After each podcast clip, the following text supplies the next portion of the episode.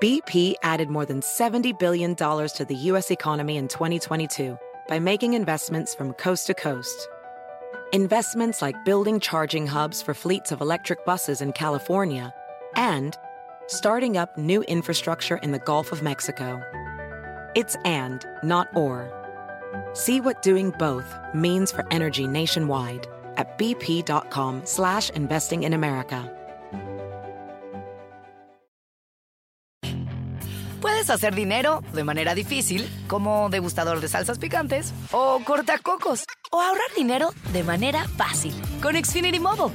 Entérate cómo clientes actuales pueden obtener una línea de un límite intro gratis por un año al comprar una línea de un límite. Ve a es.xfinitymobile.com. Oferta de línea o límite gratis termina el 21 de marzo. Aplican restricciones. Xfinity Mobile requiere Xfinity Internet. Velocidades reducidas tras 20 GB de uso por línea. El límite de datos puede variar.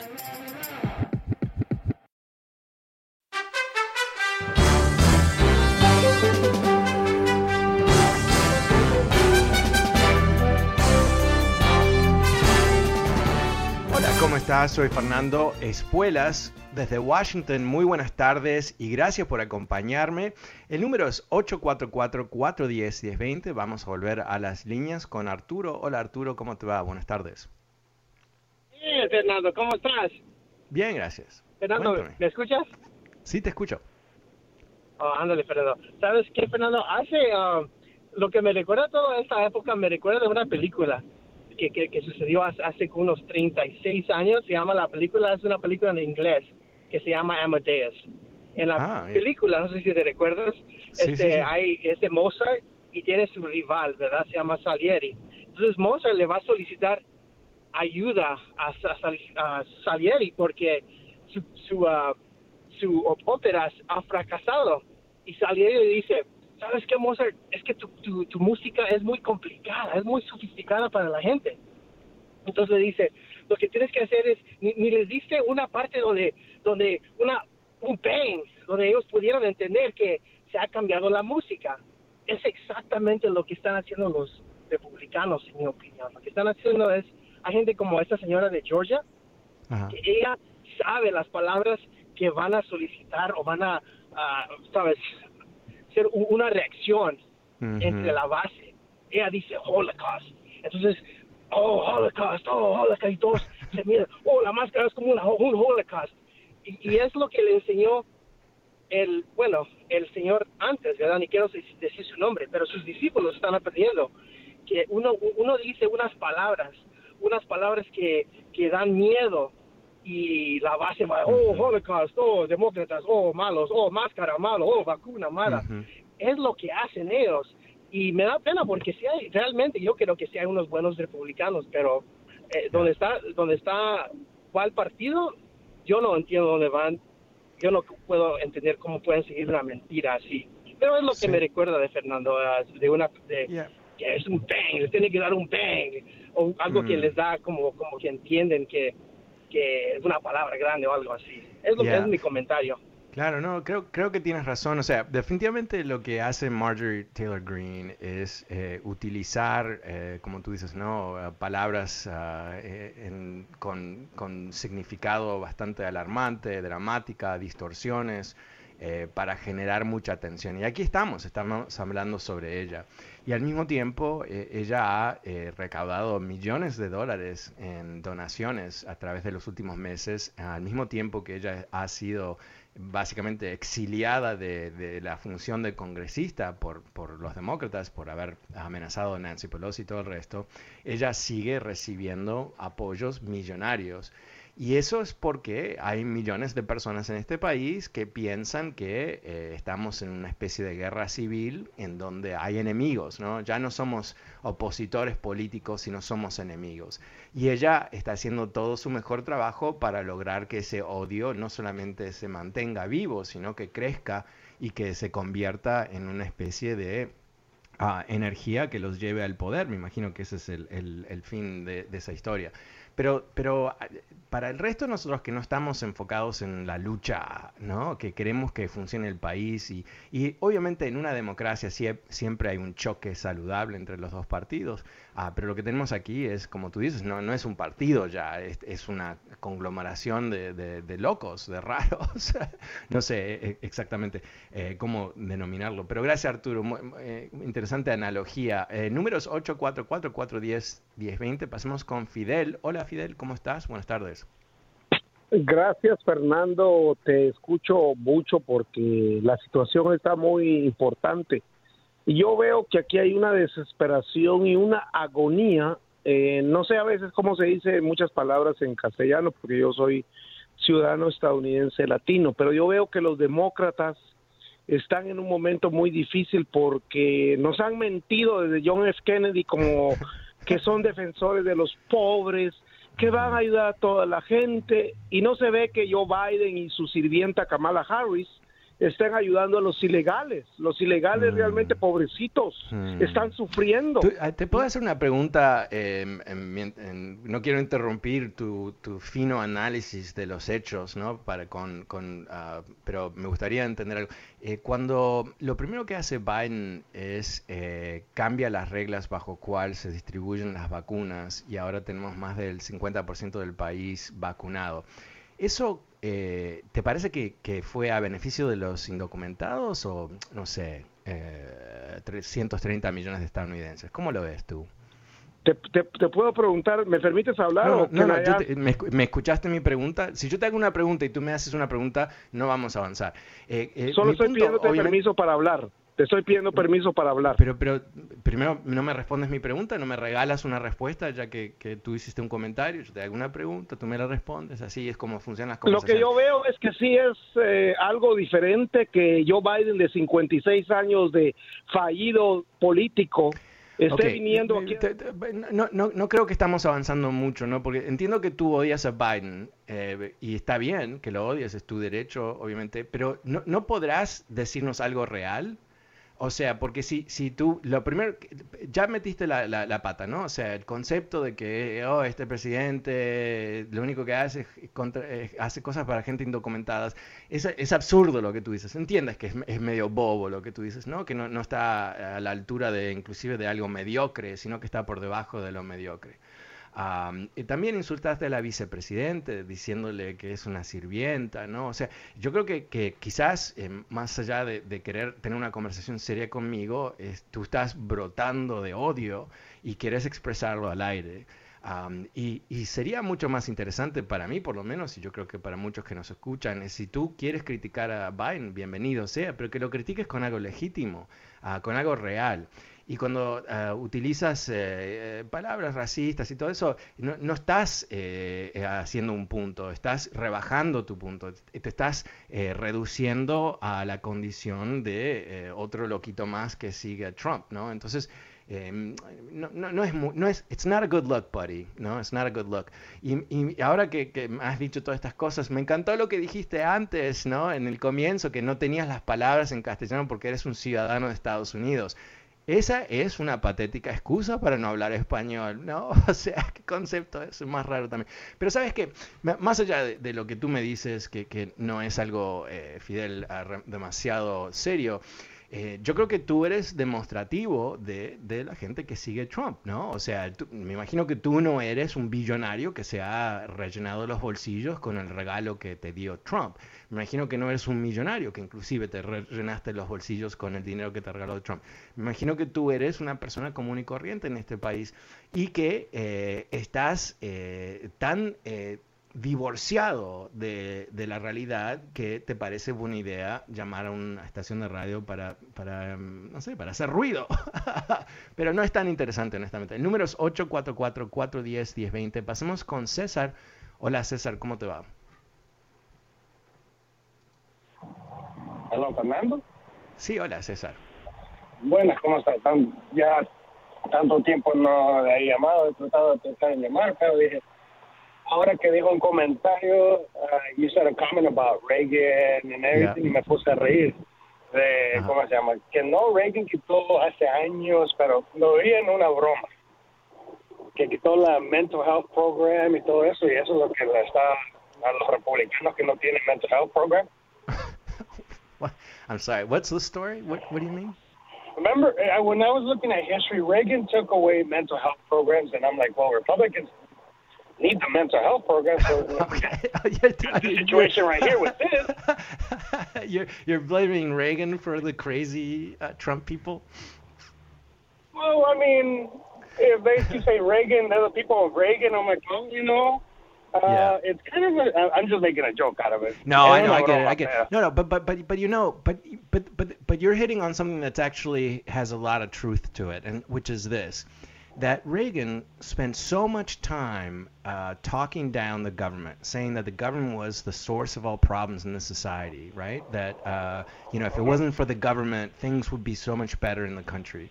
And if we just let uh, private enterprise run everything, right? Uh, you know, the corporations know everything, the corporate, everything they, they do is right and everything the government right. does is wrong. And if we just take the government out, we'll be fine. So you take that, which was philosophical in nature, and you project it out 30 years, and you you have the Republican Party of today, right? That they are constantly sure. insulting the government of which they're a part of. They're constantly trying to give money away to corporations and very wealthy people, but think that workers don't deserve help from the government.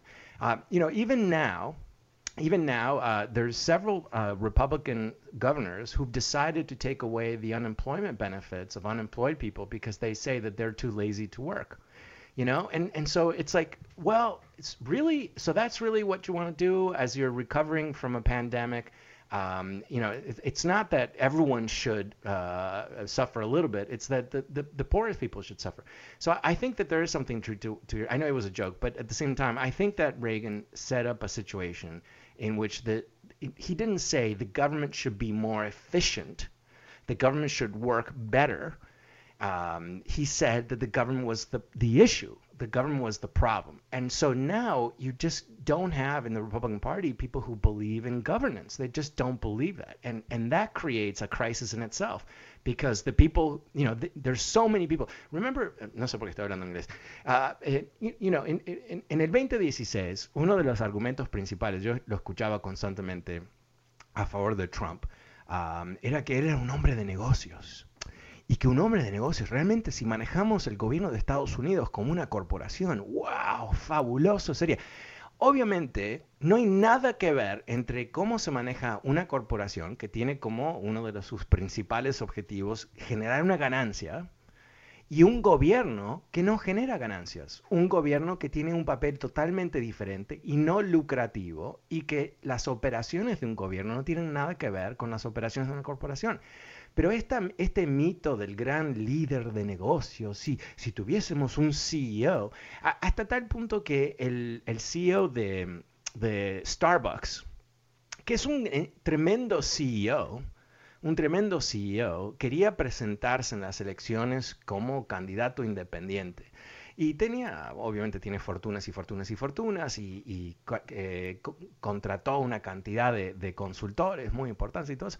Pero sabes qué, eh, cuando llegó el momento de él explicar qué es lo que quería hacer como presidente, era un bla bla bla corporativo, ¿no? Todas esas, palabritas muy fáciles que le salen a los líderes corporativos, ah, diciendo de, generar sinergias y todo ese tipo de, de idea, ¿no? Ah, y eso es lo que yo creo que eh, hay mucha gente que todavía se lo cree, que tiene cierta expectativa que eso es lo que va a ocurrir. Y yo creo que, lo que le revienta a muchos eh, republicanos es que tenemos en Biden un presidente que literalmente tiene tanta, tanta experiencia en gobernación, que los problemas que, que él se está enfrentando no son los errores de un presidente que no sabe lo que está haciendo, eh, son las circunstancias de, bueno, complicaciones muy importantes, ¿no? Pandemia, crisis económica, guerra en el Medio Oriente, eh, crisis en la frontera y todo eso. Nada sobre cual él, o sea, él no generó la pandemia, no, no empezó la guerra en, Gaza, etcétera, etcétera, etcétera. O sea que él está lidiando con estas situaciones.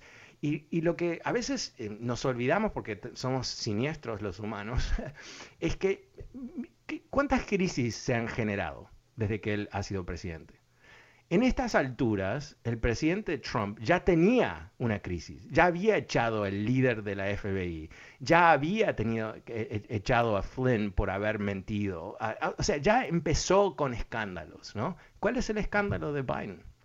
¿Cuáles son los tremendos errores que han cometido? Y esto no, para nada quiero decir no han cometido ningún error, sin duda sí, no lo sabemos, ah, ni tampoco que no van a cometer errores en el futuro. Pero, pero yo creo que eso es quizás lo más interesante. Hoy estuve leyendo un artículo sobre eh, diferentes campañas de republicanos en el país donde están preparándose para las elecciones del año que viene. Entonces están haciendo comerciales atacando candidatos demócratas, típico, ¿no? Y los demócratas están haciendo lo mismo que los republicanos. Pero mi punto es que eh, el comentario que hacía esta nota era que no está están mencionando a Biden. O sea, los ataques de los republicanos no tienen nada que ver con Biden. Ahora tú dices, ¿cómo puede ser si ese es el presidente? Y la razón es porque Biden goza hoy por hoy de un nivel altísimo de aprobación. Y los temas sobre cuál él está operando, pandemia, economía, y las acciones que él está tomando, son aún más populares a nivel nacional que él mismo es. Entonces, cuando le preguntas a los estadounidenses si les parece que el plan de infraestructura que quiere eh, avanzar uh, Biden sea pagado con impuestos más altos para corporaciones y personas ganando más de 400 mil dólares, eso recibe un 72-73% de aprobación en Estados Unidos. Inclusive recibe una aprobación de, eh, de los republicanos, inclusive. Entonces, ¿qué, ¿cuál es la situación ah, de, las campañas republicanas? Bueno, no pueden atacar al presidente. El presidente no es nada, nada que ver con lo que dijo Trump, ¿no? Trump dijo que este es un presidente idiota que no sabe dónde está parado, que iba a destruir la economía inmediatamente, que la bolsa de valores iba a ir en colapso, que esto y lo otro y lo otro más, ¿no? Todas esas cosas. ¿Y qué es lo que tenemos aquí? Ahora, los republicanos siguen diciendo que es un presidente que carece de capacidad mental y todo eso, pero cada vez que sale a hablar y está hablando, da una conferencia de prensa como hizo con el presidente de Corea ayer, o que hace una conferencia, habla con los periodistas, o que da un discurso, o lo que se filtra de la Casa Blanca, que él está totalmente en comando de lo que pasa, él toma las decisiones, tienen una estructura, por supuesto, él sabe cómo manejar una Casa Blanca, él ya trabajó en una Casa Blanca, funciona funciona, funciona. Ah, entonces eh, es difícil atacar como figura. Y, más allá de eso, eh, porque los republicanos no, no han perdido su capacidad política, ¿no? Porque hay algo bastante devastador que, por ejemplo, George W. Bush pudo hacerle a, a, Kerry, recordamos Kerry, John Kerry, eh, que fue el candidato a la presidencia en el, en el 94, si no me equivoco. 94, no, no, en el 2004, mejor dicho. Eh, lo, posicionó como alguien, un elite de Boston, ¿no? De este, esta generación de uber ricos demócratas y todo ese tipo de cosas out of touch, ¿no? No está conectado con nuestra realidad. Mientras tanto, Bush, por supuesto, es parte de una gran familia aristócrata, muy rica familia y todo eso, pero él es el, common man, el, el hombre común y corriente versus este otro tipo. Ok, eso más allá de no ser real, pero es una buena, ah, un buen marco de referencia político, ¿no? decir que el otro es, es, es, así, alguien con el cual tú no puedes como votante tener una relación porque no va a entender tus problemas. Pero con Biden, él entiende tus problemas. Está constantemente hablando de nuestros problemas está constantemente hablando del sufrimiento de este y del otro, de, de esta situación tan trágica, de la otra cosa. O sea, está constantemente comunicando estas cosas. Entonces, cuando los republicanos intentan de posicionarlo a él como una especie de, izquierdista, de, Che Guevara, ¿no? O sea, es, absurdo, nadie se lo cree, porque es, absurdo, no tiene ningún sentido. Entonces, ¿qué, van a hacer? Bueno, ¿qué van a hacer? Es lo que vamos a descubrir en la brevedad, porque las elecciones del año que viene ya empezaron. El número 844 20 Pasamos con Giorgio. Hola Giorgio, ¿cómo estás? Buenas tardes. Sí, buenas tardes. ¿Cómo estás, este, Fernando? Bien, eh, gracias. mira, es, es inaudito lo que a veces lo que a veces está ocurriendo con esta gente. Yo creo que eh, ellos toman el agua que vende él, ¿viste? Y entonces en el agua le ponen algunas cosas para hacerle perder la capacidad cerebral y que los tipos puedan encontrar en todas las cosas que hizo un farabute algo bueno. Entonces, a veces es un poco repetitivo pero lo que me alarma mucho es que a veces hay gente bastante inteligente que todavía está en la, en la, en la mentalidad podrida de que no se tienen que vacunar, que todo esto, esto de la vacuna fue una fue un ardid creado por Fauci y por Gates y que ellos hicieron la vacuna allá en Wuhan para hacer guita. Y yo no sé de dónde sacan esas informaciones pero son bastante están bastante alterados están bastante alterados. Lo que más me lo que más me, me preocupa es la falta de solidaridad común entre los propios americanos y entre la gente que vivimos acá. ¿No es cierto? Que ya somos americanos hace tiempo, porque nacimos americanos y solamente nos transportamos de América del Sur a América del Norte. Entonces yo creo que eso es lo que hay que tratar de, de eh, limpiar, limpiar la mente de la gente que está confundida y que está creando y que está haciendo más grande la milicia que existía antes.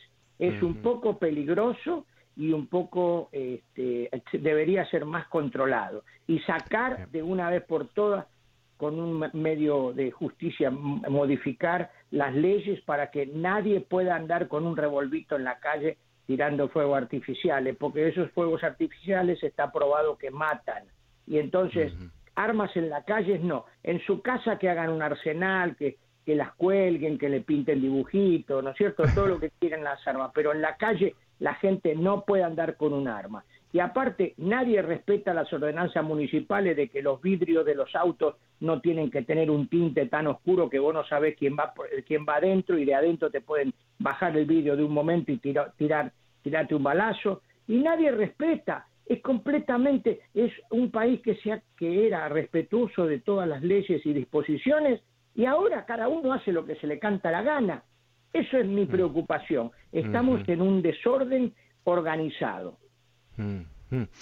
Bueno, mira, em, yo creo que definitivamente eh, estamos en una transición ¿no? Eh, de lo que había sido quizás una realidad política social bastante estable desde quizás desde los años 60 en adelante, eh, una vez que, el país empezó a absorber el movimiento de jóvenes a fines de la década de los 60, la integración racial que, ha ocurrido en forma bastante lenta desde entonces, y el auge del Internet en los años 90 que cambiaron la, la yo diría, la estructura de la sociedad.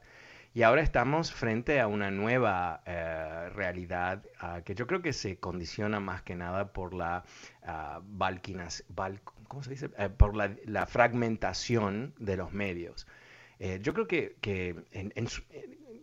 todos tenemos, todos de cierta edad, vamos a decir de 40 para arriba, tenemos memoria de que cuando prendíamos la televisión habían cinco canales, ¿no? Y en su momento hubo 10 y después tuvimos 30 eh, canales a través de cable y nos parecía que era un paraíso y todo el resto. Ok, ahora tenemos eh, miles de canales, ¿no? Miles de canales de televisión, de streaming, de internet, todo el resto de las cosas. Y eso nos ha privado de lo que es una realidad compartida.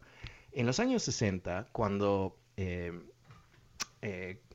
¿cómo se llama? Ah, bueno, uno de los grandes eh, anchormen de la historia, que me estoy olvidando su nombre en este momento, eh, ah, fue a Vietnam y volvió de Vietnam y dijo, hemos perdido la guerra. Y él tenía una audiencia dominante en lo que eran tres noticieros nacionales por la noche. Le estaban CBS, Cronkite, Walter Cronkite. Ah, él dijo, perdimos la guerra. ¿Y qué pasó ahí? Se desarmó el apoyo popular por la guerra de Vietnam. Hoy por hoy no existe nadie con esa capacidad de interpretar la verdad. No existe nadie que nos puede liberar de lo que puede ser un, una situación, ah, diría, eh, de mentiras y ficciones. O sea, eh, la administración de, los demócratas que había eh, implementado la guerra de Vietnam mintió Vienen los republicanos, Nixon miente igual sobre la guerra y toma un periodista de esa talla y, de esa capacidad para decir que están mintiendo. Hoy no existe eso. Es, lo que estaba comentando en el comienzo del programa, ¿no? Cuando Marjorie Taylor Greene compara usar una mascarilla con ser matado, asesinado por los nazis en el holocausto, eh, debería haber ¿no? suficientes ah, miembros de la prensa que dicen, no, eso es absurdo, es loco, es un insulto y todo el resto. En vez, ella se lo dice a uno de los canales de la derecha y no dicen nada. Y Fox News no lo comenta y los líderes republicanos tampoco. Entonces ahí es como vemos eh, la degradación de la verdad y de la democracia. Eh, lamentablemente me he quedado sin tiempo hoy, pero vuelvo mañana como siempre. Soy Fernando Espuelas desde Washington, recordándote que siempre puedes suscribirte al podcast de este programa totalmente gratis en fernandoespuelas.com. Muy buenas tardes, gracias, chao.